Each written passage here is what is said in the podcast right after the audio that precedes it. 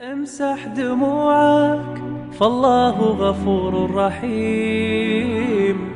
يغفر ذنوبك ارجو الرب الكريم. كلنا خطاؤون وخيرنا التوابون. افتح له قلبك هو الله العليم. السلام عليكم ورحمة الله وبركاته. Alhamdulillah, we ask Allah Azza wa Jal for His blessings and barakah. We praise Allah subhanahu wa ta'ala for every single blessing that He has given us. We ask Allah Azza wa Jal for hidayah and tawfiq. And we thank Allah subhanahu wa ta'ala for having created us, for having revealed to us the Quran, for having made us amongst the ummah of the Prophet sallallahu alaihi wasallam. We thank Allah azza wa jal for gifting us the gift of the intellect and the gift of hearing and seeing and knowing. We thank Allah azza wa jal for gifting us the gift of family and the gift of friends and the gift of love as well. Because even love is a gift from Allah subhanahu wa ta'ala. Allah subhanahu wa ta'ala reminds us in the Quran that He is the one who gifted us the concept of love. If Allah had desired, He would have created a creation that does not have feelings. Think about that. If Allah had willed, the creation would have been very different than what it is. But وَمِن رَحْمَتِهِ Of His rahmah, Allah is saying. Allah Azza wa Jal wants to make things easy for us. Allah created us in a very specific manner. And of the things that He mentions in the Quran, that وَمِنْ آيَاتِهِ of the miracles of Allah أَنْ خَلَقَ لَكُم مِّنْ أَنفُسِكُمْ أَزْوَاجًا He has created from you, for you, from amongst you. He has created for you from amongst you. خَلَقَ لَكُم مِّنْ أَنفُسِكُمْ He created for you. He didn't have to. Allah didn't have to create the creation for each other. But Allah wanted to gift every gender with the other. Allah wanted to gift the man with the woman, the woman with the man. Because Allah knows we are weak. Allah subhanahu wa ta'ala knows each one of us needs something that the other can offer. So خَلَقَ لَكُمْ He created for you. This is for our benefit. Allah didn't have to do that. There's no benefit to Allah. It is a pure gift for us. خَلَقَ لَكُمْ مِنْ أَنفُسِكُمْ From you.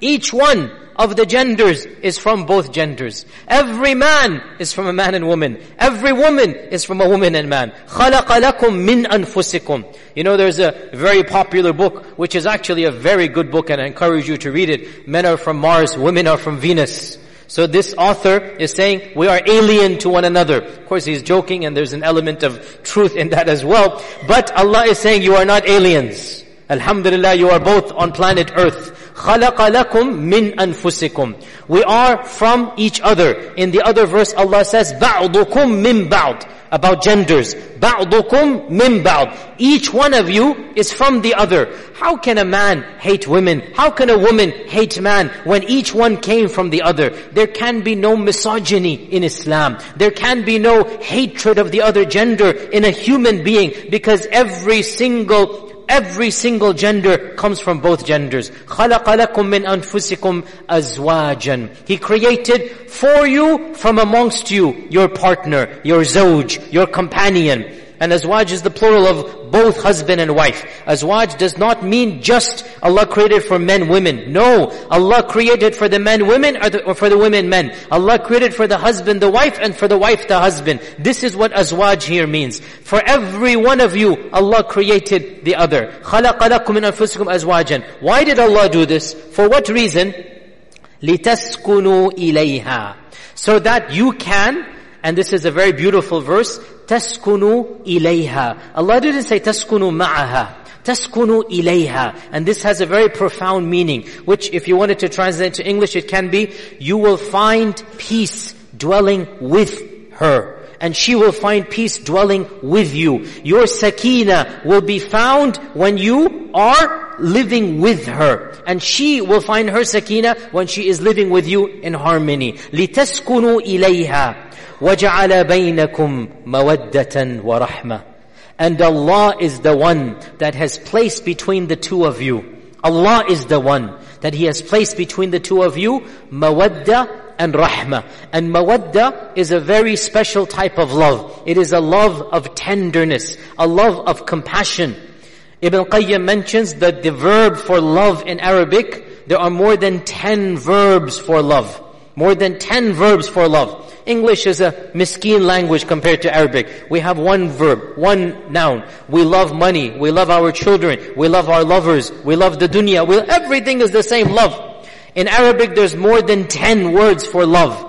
And one of them is mawadda. And mawadda is the type of love where you will sacrifice something for the comfort of the other. Mawadda is the type of love that is nurturing. Your love will sacrifice your pleasure for the happiness of the other. That's what mawadda means. Wudd is a love that is nurturing. That's what it is. And Allah is saying, the spouses, they have this type of love. They will sacrifice their own happiness for the happiness of the one whom they love. That is mawadda. And then Allah says, and I placed rahma, which is, as you know, compassion and mercy between the two of you. Now, today's talk is not about this verse. It is about something that is somewhat different. And it is based upon uh, a, a, very best-selling book that around 15 20 years ago it really became a global bestseller and it is called the languages of love. And i have read this book multiple times and i've basically islamicized it. So don't give me the credit for the actual languages, but this author is obviously not a, a, a, Muslim. He's writing, he's a psychologist, a therapist. He's written from his own experiences something that is called the languages of love. These are five languages of love. I have read this book and I have summarized and Islamicized, gone through it, and I have found Quran and Sunnah. And in my uh, estimation what I, I mean, one of the things that I do, I read books on many topics, whether it is, you know, management, whether it is leadership, whether it is speaking skills, whether it is love and romance, and I have found that so much wisdom that mankind has discovered, we will find it in the Quran and Sunnah that a lot of these things that they're talking about that they have discovered on their own from experience, we will find them in the Quran and Sunnah. And so a lot of my lectures, if you listen to them, they're combining between the ilm dunya and ilm ad-din. That's what I think is very useful to do as well. And you know what? It is true that sometimes they will tell us things that we don't know and we will say things they do not know. And so, as our Prophet Sallallahu Alaihi Wasallam said, knowledge and wisdom, it is the lost item of the believer. Wherever he finds it, he will take it. Knowledge and wisdom, wherever you find it, you take it. As long as it doesn't contradict our Quran and Sunnah, anything they come with, we can benefit from. So in this case, I took this author, you will find it online, it's called The Five Languages of Love, or The Languages of Love, and I have Islamicized it, and I have given much longer lectures, but today I will give a short one, maybe around half an hour or so. And what he says, this author, and he's a psychiatrist, he's a therapist, he has been counseling couples for many years. And so what he, when he wrote this book 20 years ago, he said, what he discovered was that people express and receive love in different ways. And a lot of times, one of the spouses is expressing love, but the other spouse, the language that they want to receive the love in, is different than the language the spouse is expressing. And he gives a simple example. Imagine if one, uh, if the wife speaks Japanese and the husband speaks Swahili. And the wife is saying, I love you in Japanese. And the husband doesn't speak Japanese, he speaks Swahili. So she can say a million times, I love you, I love you, I love you. And the husband does not understand that language of love. And so the husband ends up saying, my wife never loves me even though she's screaming at the top of her lungs. But he has not learnt the language of love in Japanese. Now we're not talking about human languages.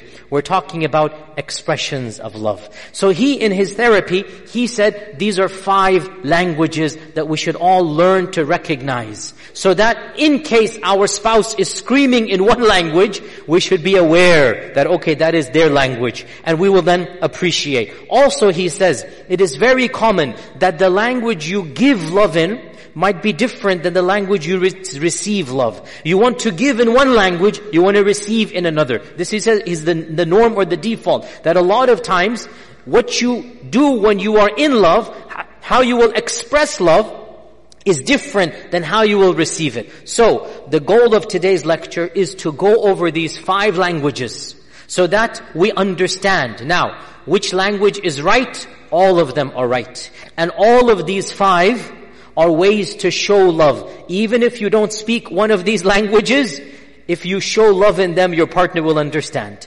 But, it is true, all of us might have one or two languages that we are more accustomed to. We want to receive love more in those languages, and our spouses are accustomed to giving love in another language. So we need to coordinate our languages of love. Do you understand the purpose of the talk then, right? So the purpose of today's talk is that the couples need to think and introspect. Those of you that are married, now you analyze your own marriage in these five languages. You analyze yourself. How do I express? How do I want to receive? Then you look at your partner and you analyze him or her. How is he or she expressing and wanting to receive? Those of you that are not married, you can take notes. It's the 14th of February, so plenty of time inshallah to uh, be uh, romantic. I asked Imam Saab, why is it so hot in the masjid? He goes, this is the heat of love today, mashallah. So Imam Saab is, uh, you can blame him for that. He wanted the uh, romance to be very hot today, alhamdulillah. So, we will explain these five languages and give you evidences from the Quran and Sunnah about each one of them. We will find them in the seerah of the Prophet sallallahu alaihi wasallam. The first and the most obvious language of love, and this is the language that everybody begins in, is verbal talk, communication. To say, I love you, is definitely something that indicates love. And this is obviously uh, one of the most common ways and one of the first ways when romance begins and when the marriage is taking place and whatnot. This is definitely one of the things that is said. And there is even a uh, hadith in a Daraqutni, Sunan al-Daraqutni, with a slight weakness in its chain, but it is a part of the seerah, and it's not a problem to do, to mention uh, a hadith about the seerah that have a slight weakness, that uh, Aisha radiallahu anha once asked the Prophet sallallahu alayhi wasallam, that she asked the Prophet sallallahu alayhi wasallam, Ya Rasulullah, kayfa hubbuka bi? How is your love for me? How is your love for me? Now pause here. Husbands, one of the things that we are totally clueless about, we are completely clueless about, is that women need constant reaffirmation of love. Aisha is asking, Ya Rasulullah, how is your love for me? This is human nature. Women want to be reassured constantly. Men, once we get married and the nikah takes place, khalas, we are in for the long run. Khalas, we don't need, we know. That's it. But women are different. They, Allah created them differently. They want that reassurance constantly. So here's our mother Aisha saying, Ya Rasulullah, kayfa hubbuka bi? How is your love for me? And our Prophet replies, and look at the poetic response. And of course in Arabic it sounds even better in English. It's even not bad in English, but he said, like a tight knot. Right? like the tight knot. You know when the knot is tightened up? Like a tight knot. Means it's permanent. It's always there. Like a tight knot. And it is, uh, then the hadith goes on that every once in a while, Aisha would tease the Prophet especially if there's something going on, issue, how is the knot right now? Is it still tight? How is the knot right now? So, this really shows, this is what we call the language of love. That you actually have, and also another key point is that there are key phrases that couples have for one another. Phrases that are inside jokes that only they have. And this is a sign of healthy love. That even our Prophet had a pet name for Aisha. Do you know this? He had multiple pet names for Aisha. He called her Humayra. He called her Umm Abdullah. And he called her Ya Aish. Aish, she cut off the ta marbuta. You know when you just out of love you change the name a little bit, right? We all do this in our culture, just change the name. Nobody on earth called her Aish other than our Prophet ﷺ. And he would sometimes tease her, Ya Aish, Ya Aish, like this. And subhanAllah, this is what we call the language of love. Saying you love your partner. Having these inside jokes that, you know, go back to when we were married or something happened or an incident and bringing it up over and over again. And also, a lot of us, especially in the cultures that we come from, us men especially, we feel that we are somehow not masculine if we show the soft side to our wives. We feel that we are somehow betraying our masculinity if we really show our wives how much we love them. And honestly, that is not only foolish, It's, it's just not true. It's not only wrong, it's factually in, in, incorrect and it's gonna harm the marriage. Our Prophet sallallahu alaihi wasallam, in a culture that was far more pseudo-macho than ours, pseudo-macho, it's not real macho-ness, it's pseudo-macho. In a culture that was far more, uh, if you like, d- demonstrating a, a version of masculinity than ours is, and nobody mentioned love for women publicly. We all know the famous hadith in Sahih Bukhari when a Bedouin came and he said, Ya Rasulullah, who do you love the most? Man ahabbu nasi ilayk. And everybody understood that he is intending, who do you love the most in, in, amongst the people sitting in front of you? And the interesting point, when our Prophet said this hadith, Aisha is not in the audience. He is not saying what he is saying so that Aisha's ears hears. He is saying this to make a point that in a society which it is taboo for a man to say how much he loves his wife, in a society where people think it's not masculine or something to confess that he loves his wife, in front of the whole masjid where all the major sahaba is there. He says, Aisha. And the man himself became embarrassed. La ya Rasulullah, I didn't mean that. I meant amongst the men. Even he got embarrassed. But our Prophet, don't you think he understood? I mean, don't you think he understood the purpose of the question? Ask yourself, why is he mentioning his wife's name? The language of love. Sure, she wasn't sitting there. Don't you think within 10 minutes the news would have spread all the way back? Don't you think the whole city of Medina would be buzzing? Our Prophet announced his love for Aisha. And how do you think Aisha would feel? See, this is what you call Love. This is what you call announcing your love. You want to solidify your marriage. You want your spouse to love you and you love them back. Why is it not masculine? Why is it wrong to announce to the world that yes, I love my wife the most? So in front of all the men he announces Aisha. Then of course the man becomes flustered. No, no, I didn't mean women. I meant amongst the men. And even then, as we know, he linked the one man whom he knew decades before he married Aisha. He still linked him through Aisha, whom he's only been married to for less than a decade. He said, amongst her men, her father. Amongst the men, her father. Even though he knew her father even before she was born. And he knew her father for 40 plus, 50 plus years. But now, the love that he has for Aisha needs to be demonstrated her father is the one that I love the most amongst the men. This is what we mean the language of love is number one language. You say it. Dear husbands, there is nothing wrong. In fact, it is Islamic and it is common sense to affirm love verbally for your wife. And unfortunately, many of us, we we feel awkward to even express our love to our wives. Saying, I love you never grows old, no matter how old you are. The love should still be young.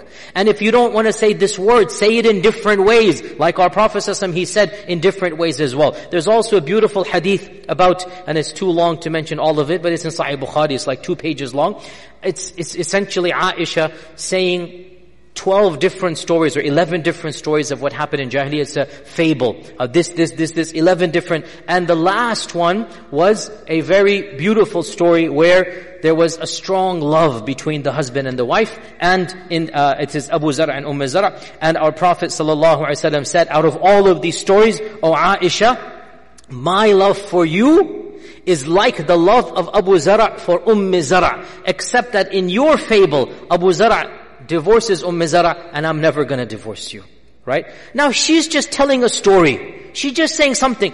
And the Prophet tacks on something that is not a part of the story. She, he didn't have to say, oh, out of all of these, the love that he has, that's my love for you, except that it's permanent. He didn't have to do that. But he's using an opportunity to express his love to his wife Aisha. See, this is how you're gonna make that marriage very strong. So having that verbal language of love, having that positive sentiment. It is something that expresses love. Now the flip side of this, the opposite side of this is to be negative when you speak, to always put the other party down, to say something that is demeaning or emotionally hurtful. How can a marriage flourish when every second or third statement is meant to hurt the other person? How can a marriage flourish? Be careful and even if something needs to be said, even if something needs to be pointed out, try to change the language into something positive rather than negative. For example, simple example, and again, I don't want to be too stereotypical, but sometimes, let's say the default is, in most couples, let's say the wife is going to cook more than the husband, let's say. So, let's say the husband is irritated at, let's say, food isn't being cooked, okay? Rather than saying that, can't you ever cook some food? Can't you ever cook a decent meal? Flip it around and say, remember that biryani you made? Biryani is always, mashallah, language of love. That's another language of love, okay? Remember that biryani you made two weeks ago? I really miss it. The same sentiment is done. I really miss that dish that you cooked. Imagine if you said that rather than saying, why can't you cook a good meal? The same sentiment, you miss a meal. You really want that.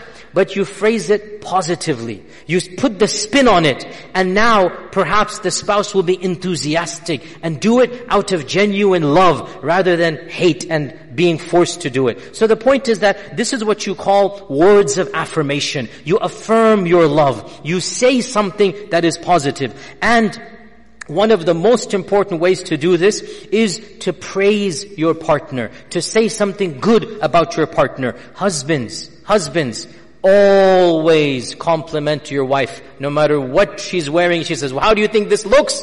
The answer is don't think. Do not think at all. Say, MashaAllah, Tabarakallah. You have to give good words here, okay? And of course, obviously, I shouldn't say this out too loud, but it's on the microphone, everything. Remember, we are allowed to exaggerate a little bit when it comes to spousal issues. Okay, Alhamdulillah. Our Prophet ﷺ said that what a husband and wife say to one another, this hadith in Bukhari, there is no kadhib, there's no lying. What does this mean? What does this mean? Subhanallah, some of our brothers, mashallah, they're so muttaqi, they're so muttaqi, they think they have to be honest when their wives ask them how they look in the dress that they're wearing. La hawla. No, don't dig your graves that early. Okay? You are allowed to, mashallah, tabarakallah, put some syrup and sugar. And Allah is not going to punish you for love language over here. Okay? And, and, I'm being serious here that, subhanAllah, why do you think our Prophet actually said, there is no kadhib in a man and a wife, a husband and a wife talking with one another. Why do you think he said this? Because he's opening the door. Go ahead and sweet talk one another. I mean, will I think about on a serious note. Why do you think there's a hadith in Bukhari that a husband and wife, when they are romantic with one another, he is describing her, she is praising him. Go ahead and say whatever you want. Alhamdulillah, is good for you for the marriage. Why do you think he even says this? Because he wants to show you words of affirmation. Wives as well, don't always put your husband's accomplishments down.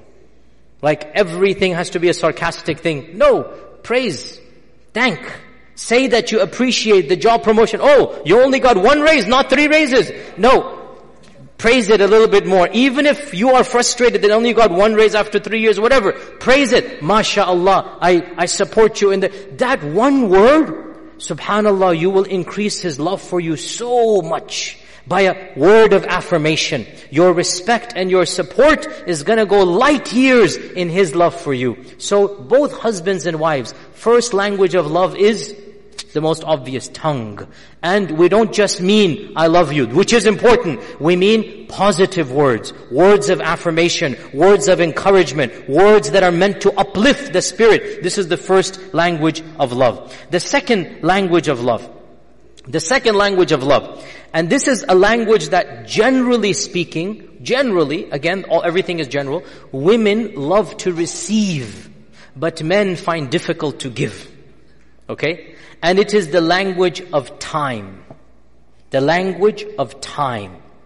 This is the language that it shows you care. Why? Because we all have 24 hours in the day. And what you choose to do with those 24 hours shows your priorities. That is obvious, isn't it? Right? All of us have commitments left, right, and center. If we wanted to, we could take on commitments we don't need. The fact that we take on a commitment shows is going to come at the expense of something else, so we are prioritizing. Therefore, a woman wants to experience love by time. So the wife usually complains that he doesn't spend time with me. And us husbands, we're like, we come home, you know, at 7 p.m. and we leave the house, whatever, at, you know, 8 p.m. Right there, that's 13 hours a day, multiplied by 5. Then on the weekend, so he is thinking clock time. But you see, when the wife is asking for time, she's not asking clock time. She is asking attention. Attention. Quality time, not quantity. You see, we only have one Saturday evening.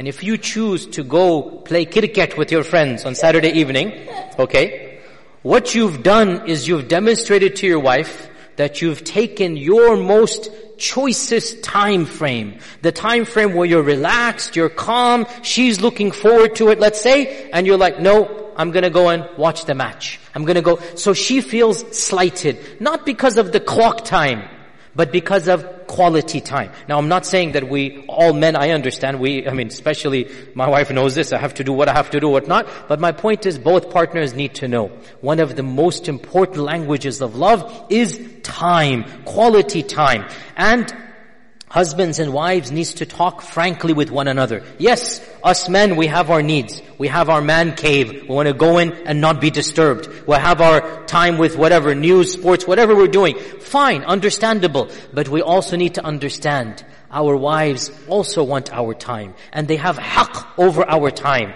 So we need to schedule quality time. Husbands, when you say to your wife, we will spend this time together, this means the television has to be off. It means the remote has to be away from your hand. I know that's very difficult to let go, especially as the wife is talking, and the, no, that's not quality time. It means the magazine has to be shut, and you have to pay attention, spend actual time.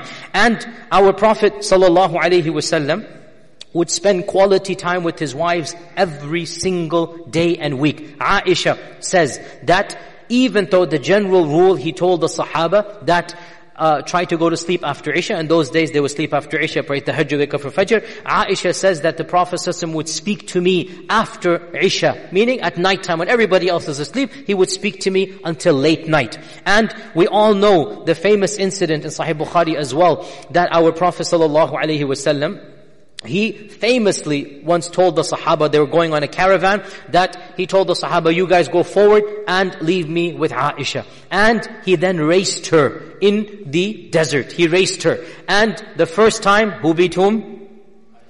Aisha radiallahu anha beat the Prophet ﷺ. Then a few months or a few years later, the same thing happened and he beat her. And then he said, this one makes up for the first one.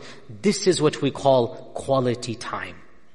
Literally, he got rid of every other engagement. Literally. This is what we call, when we're talking about time, he told the Sahaba, leave me, give me some time with Aisha. How do you think our mother Aisha felt? How do you think in public he is giving this time, he's gonna race? And by the way, doing a race, you think you are serious and important? You think it's demeaning for you to play with your wife and children? Billah. A'udhu billah. Our Prophet and he is Rasulullah, the one whom Allah sent the Quran down on. And he is playing a race with his wife. Think about that. And when you do a race, what must you do? On your mark, get set, go. We're gonna begin here. We're gonna end there. That's all a part of the race, right? And he's doing that race with Aisha radiallahu anha. This is what we mean by quality time. When our wives ask us, you never spend time with me. This is what they mean. What our Prophet spent time with our mother Aisha. And as well, Zakallah khair. And as well in the famous incident of the Abyssinians. Of the Abyssinians playing in the masjid. The Abyssinians came and they had acrobatics that they're doing. They're throwing their spears and they're jumping up and down. They're doing arts of war, right? Pause here, footnote. Subhanallah, we have really lost the spirit of Islam and we have made Islam so different and difficult than it is. I swear to you, if we had acrobats in the masjid, and if I brought them in, you would take their spears and throw them at me. Say, A'udhu Billah, he's doing this in the masjid. And our Prophet is having the Abyssinian Habasha playing and jumping and throwing their spears in the masjid. Nothing wrong if it's halal, nothing is wrong there. They're demonstrating their skills and all the Sahaba are surrounding them. Okay? And I, I, you know from my talks now, I mean, I think we have really lost a lot of the spirit of Islam. We made Islam so strict and difficult and very, and is there any surprise that our children, anyway, let me go down there. Islam is read the seerah. Read the seerah of our Prophet ﷺ. Read the hadith of how Islam was practiced. And you will see we are making it much more difficult than it needs to be. In any case, so all of the Sahaba are surrounding the Habasha as they're playing inside the masjid. Our Prophet realizes that the women cannot see. Look, he is thinking about the women. He realizes that the women cannot see. So he stands up and goes to his door. When he is at his door, now you all should know the door, like you see this exit door here, the door of the Prophet's house was essentially like that. You walk from the masjid to the house. There's a private door.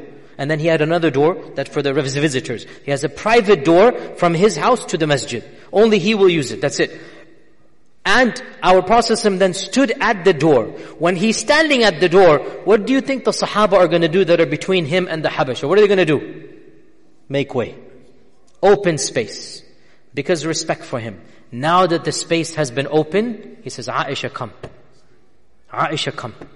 And Aisha comes and she was shorter than the Prophet ﷺ. So she said, I had to stand on my tiptoes and I put my chin on his shoulder and I touched my cheek with his cheek and he covered me with his shawl so that obviously hijab is being done. He covered me with his shawl and I stood and watched and watched and watched until I got tired of watching, but I decided to stand just to see how long he would stand with me. And he continued to stand until my feet got tired. Then I said, okay, enough ya Rasulullah. I am embarrassed to say, we say I don't have time for our wives. I'm embarrassed to say this. We say I don't have time. Do you think my schedule and your schedule is busier than his? And he was sent as Khatamul Anbiya wal Rasul. And yet he is standing for his wife sallallahu alaihi wasallam.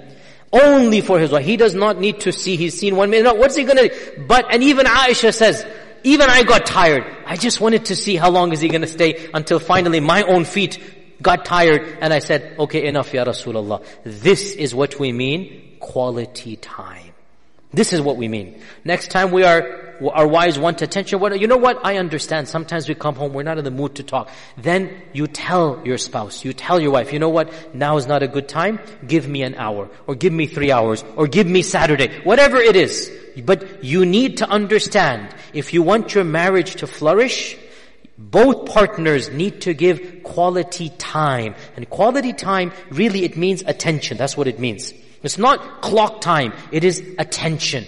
It is that you sit down and you make everything clear and then you pay attention. And that's what it is. Focused attention, undivided attention, and you listen. And also, Dear uh, husbands, dear men, understand as well, and this is something that is mentioned in the very famous book, Men Are From Mars, Women Are From Venus, and jokes aside, it really is a very good book, a very good book. I strongly encourage all of you. The author is a very religious Christian, and there's nothing in the book that is un-Islamic, really, there's hardly anything I can even think of that is even remotely un-Islamic. It's just a book of psychology. And it's about men and women are, how different they are. And one of the things that he mentions, and he is one of the top psychotherapists of America, a therapist and a psychiatrist and whatnot, and uh, John Gray, famous author. And he basically mentions, this is well known now, that men are solution givers.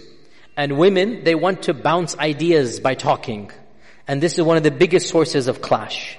Women just want to express themselves. And from our perspective, they just seem to be talking, talking, talking, talking, talking.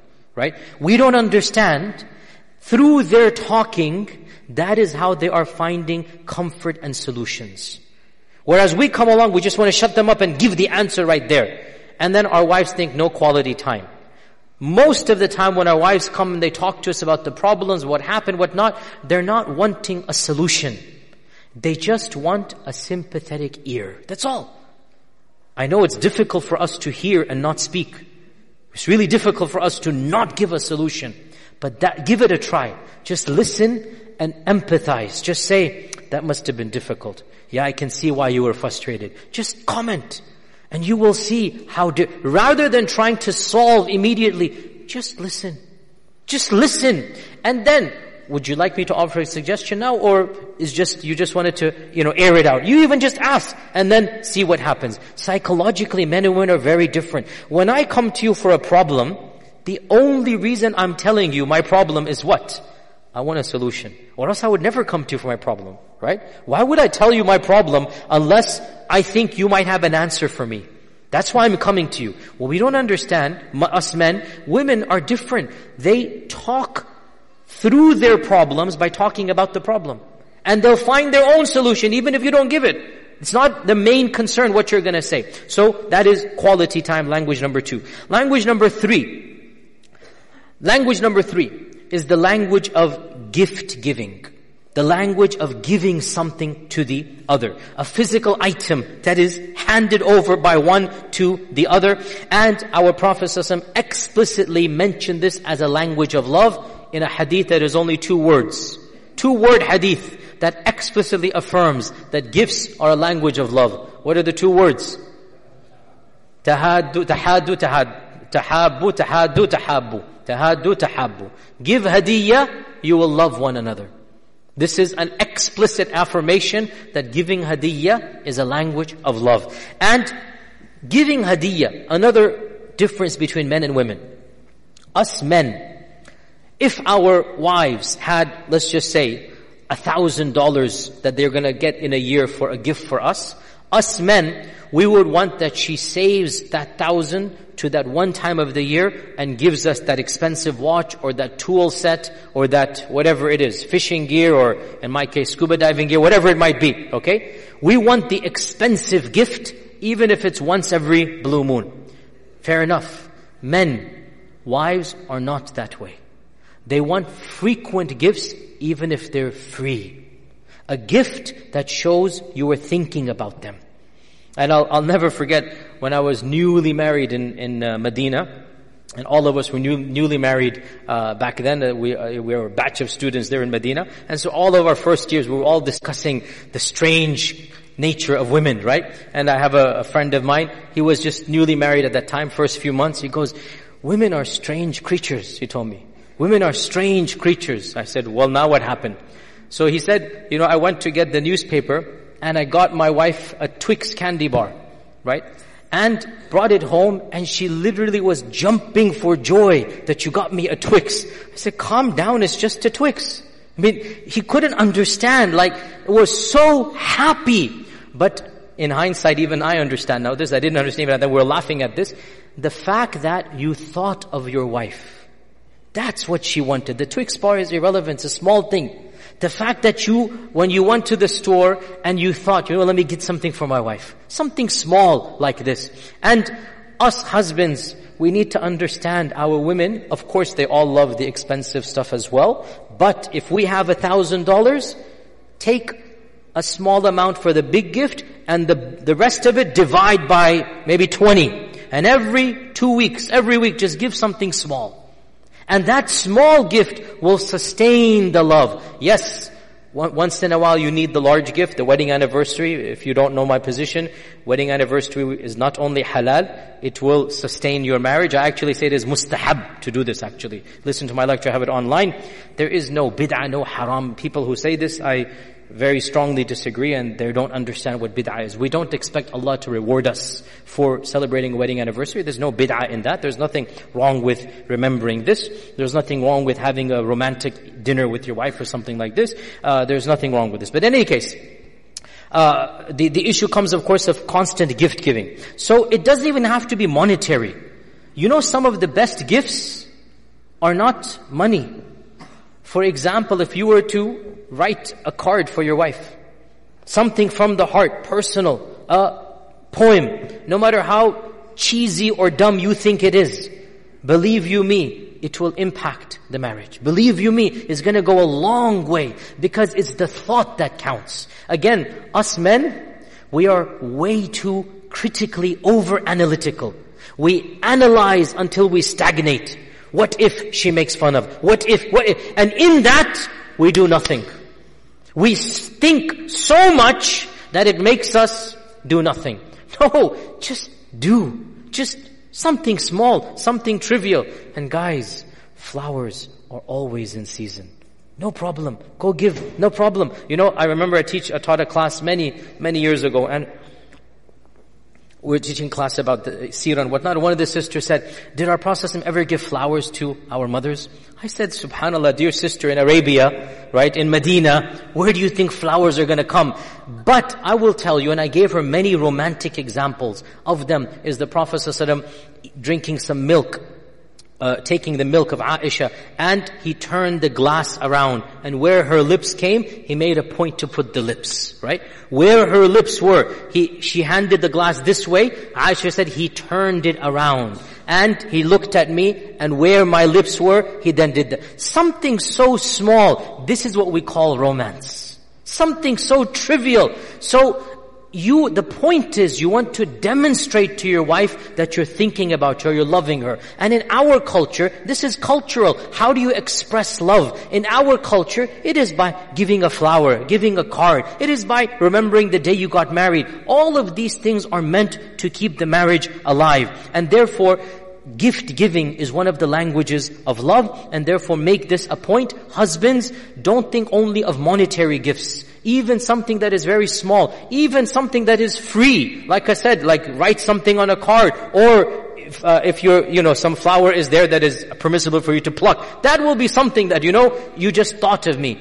As the saying goes, the, the, the, it's the thought that counts. This especially applies for women. Us men, we're a little bit more selfish and greedy. We want the thought and an expensive gift. So for us, if our wives give us once every few months or year, we're happy. We got the big gift like that. But for women, it is the other way around. This is the third language of love. Two languages left inshallah, then we're done. The fourth language, the fourth language of love is the language of helping, the language of chores, the language of doing what is typically the responsibility of the other to do. You see, in every marriage, husband and wife, routine works out. One couple does this, the other couple does that. That's the routine. Every once in a while, each partner should try to do what is reasonable that the other partner typically does. Why? To demonstrate I'm not taking you for granted. To demonstrate that I appreciate what you are doing. And this is, for example, a simple example is housework.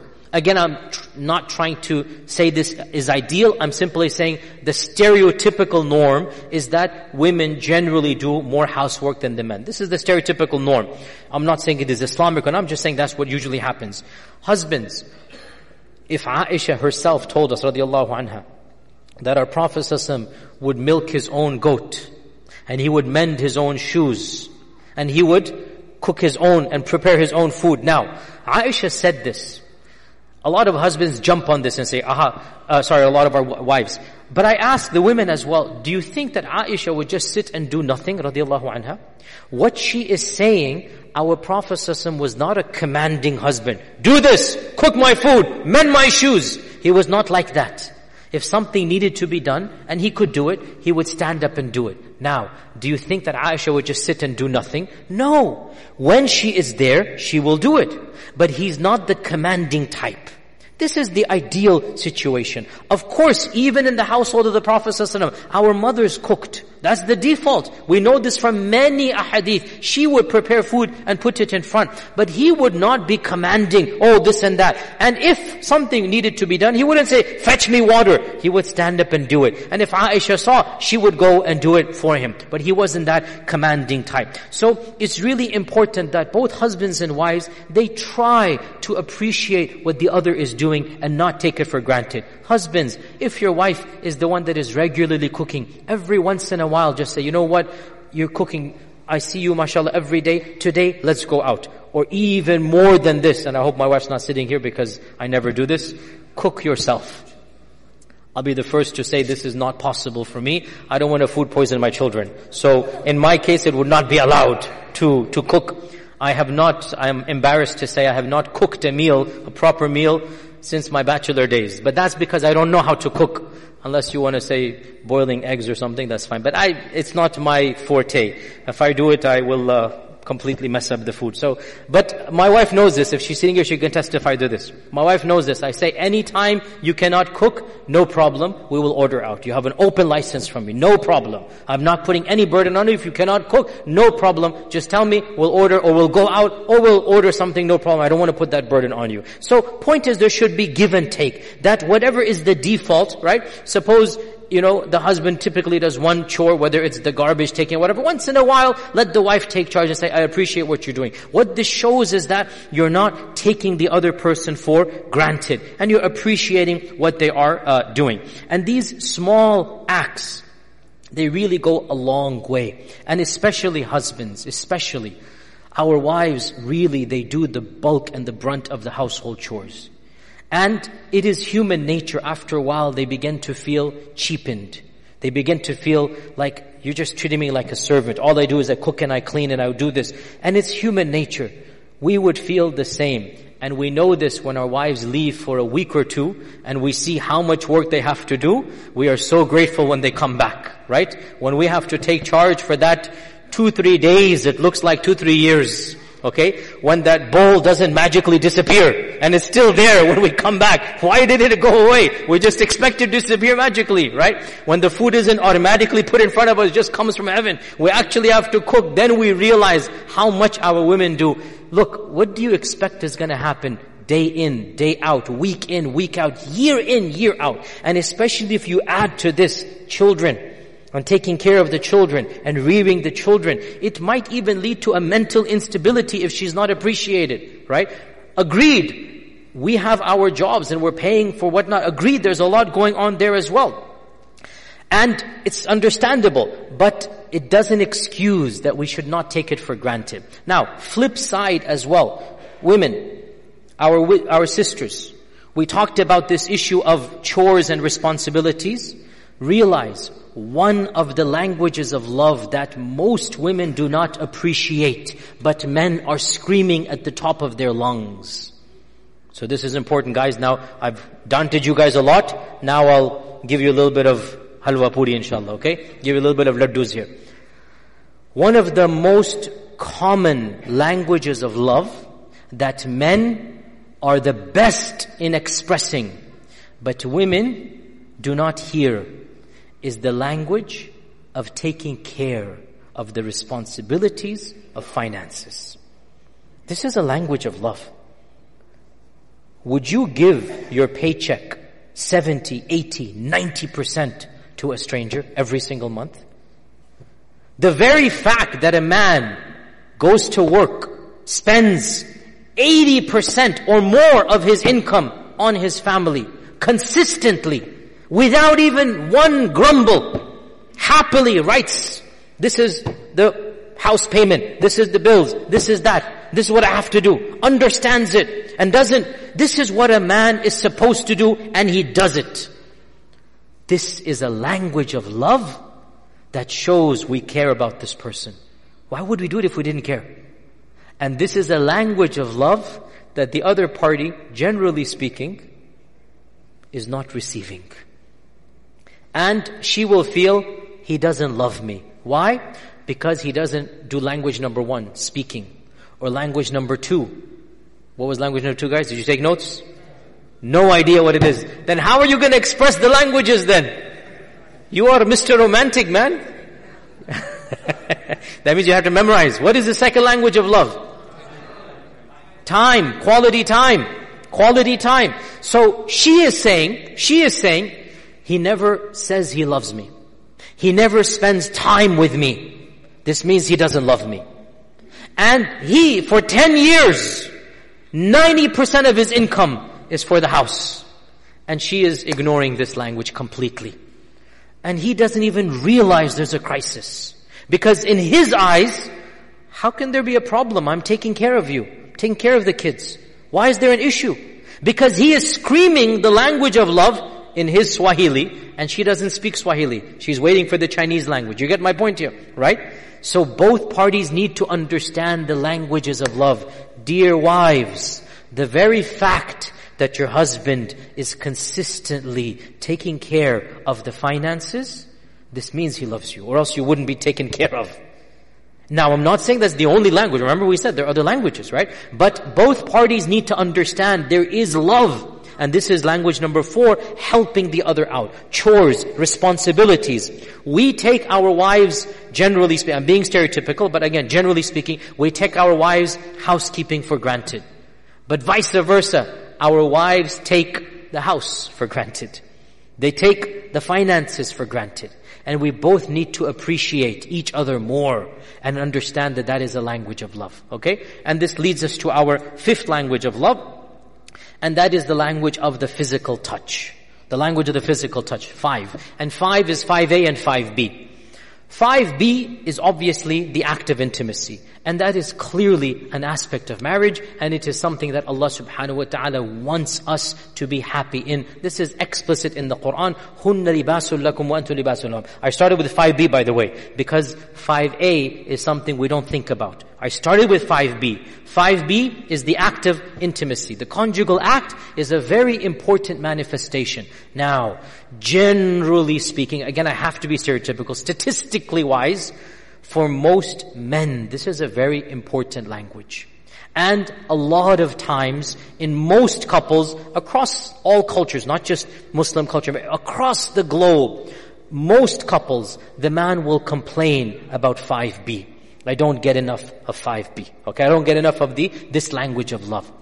But see, and of course, sometimes it's the other way that the wife is complaining, and it's true both ways. But the majority is, is, is that the men are complaining. And this is, again, across all cultures. But see, one of the reasons why is that the other four languages and language 5a is not given. So when the wife is not getting any of the four, and we're gonna come to 5a, I'm waiting for it to the end, don't worry, but I'm trying to explain to you. When she is not receiving any language of love, she doesn't feel like giving the language of 5b. She doesn't feel appreciated. 5b, the language of intimacy, becomes a chore.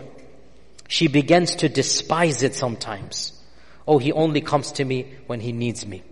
He takes me for complete advantage. He has no clue as to the effort, the sacrifice, the love, the dedication. He only comes to me for one need of his and it becomes a burden and a chore rather than becoming the most beautiful, the most romantic, the most intimate. Why?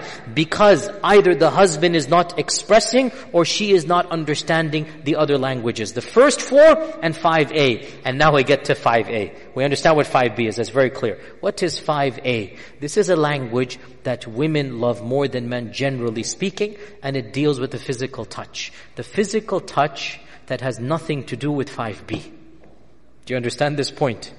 The physical touch that is not meant to get to intimacy. For most men, any touch needs to go the whole way. And this becomes burden. This becomes a chore.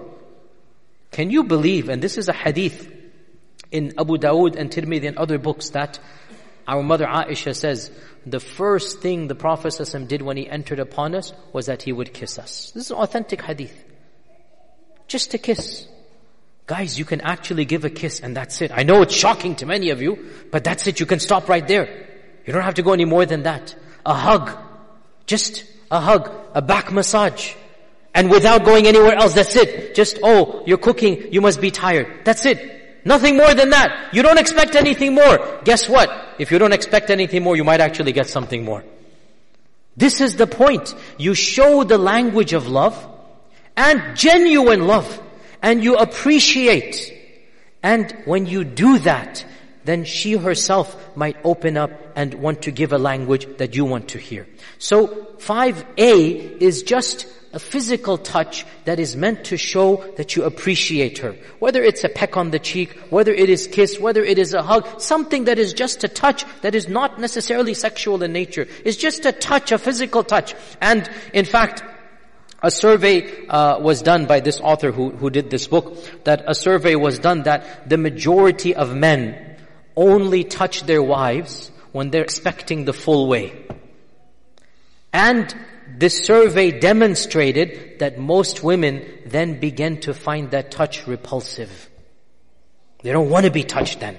That's the only reason. They start feeling used. They start feeling that, oh, you only want me for that. And therefore we need to break this barrier by even showing that our Prophet why would he do this? In fact, as well, that we learn from, and again, these are things we don't have that much details because we shouldn't. But what we do, it is very clear that this language was demonstrated by our Prophet For example, that Aisha radiallahu anha, it's a long story, but she did a, a, favor to one of the other wives, one of the other mothers, and so the other, our mother, she agreed to swap her night with Aisha, okay? So Aisha gets a, an extra night because this was agreed upon them. And so Aisha then, when the Prophet came and he would visit all of his wives before ending with the wife that, the night whose turn it is. When he went to Aisha's house, Aisha said, I sat next to him. She's being generic here. The Prophet said, Oh Aisha, it's not your night. Aisha said, Oh, but I swapped with her, don't worry. Okay? What does it mean? I sat next to him. He's talking about the language of touch. The language of touch that is indicating something more.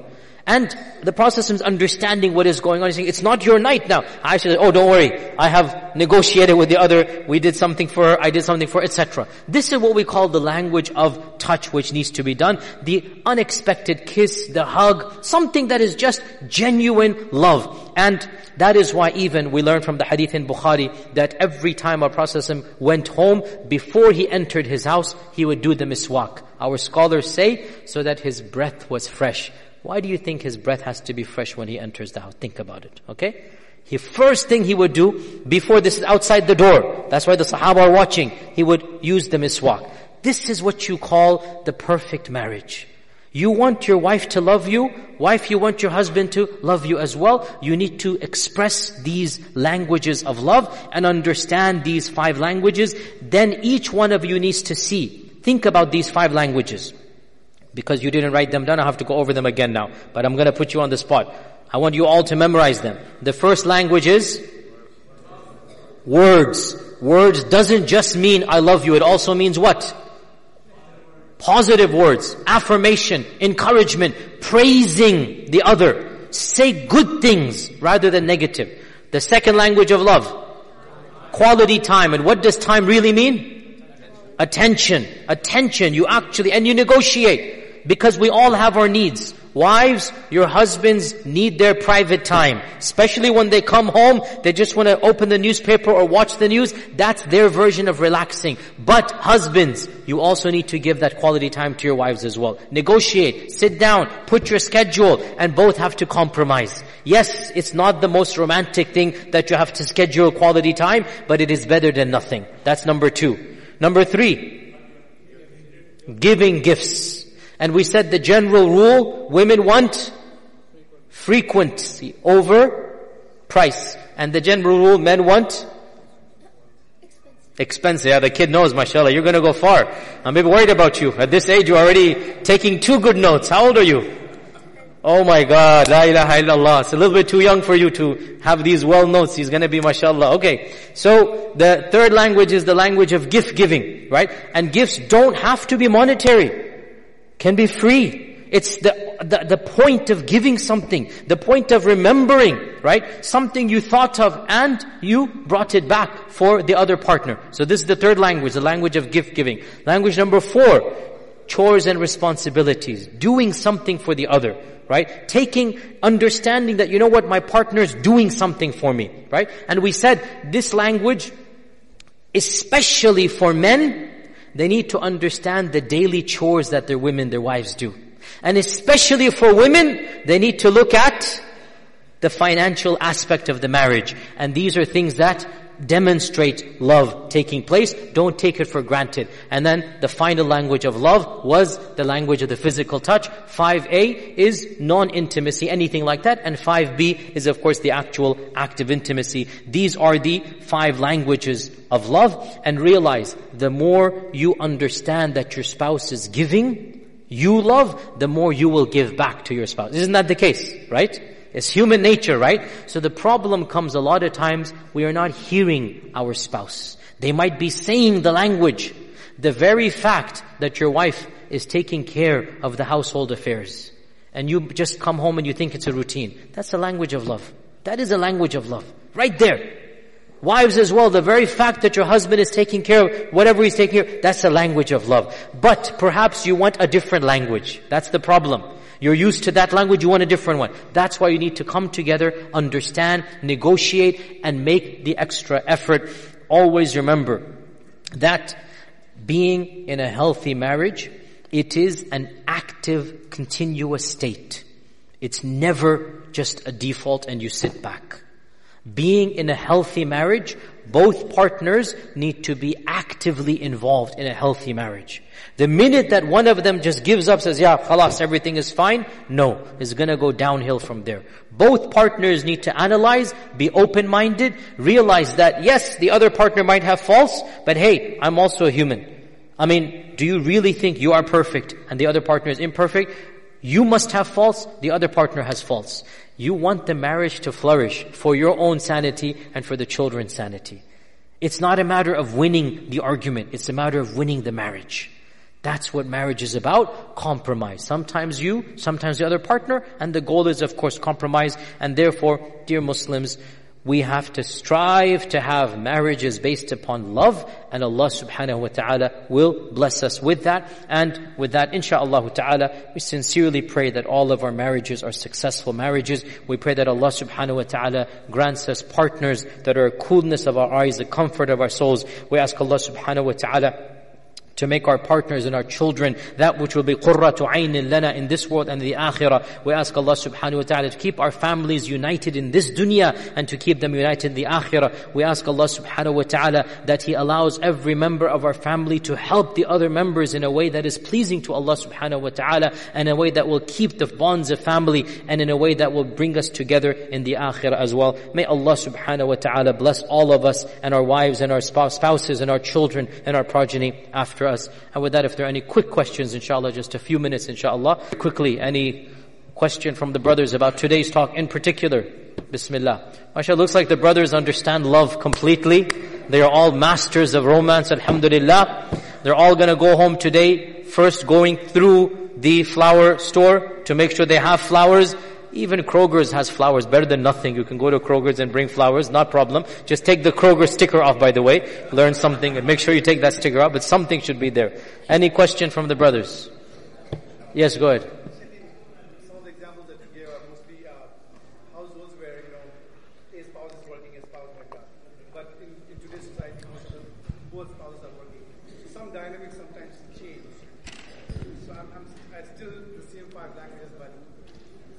Yes, our brother asked a very valid question and that is that in today's households, most times both couples are working.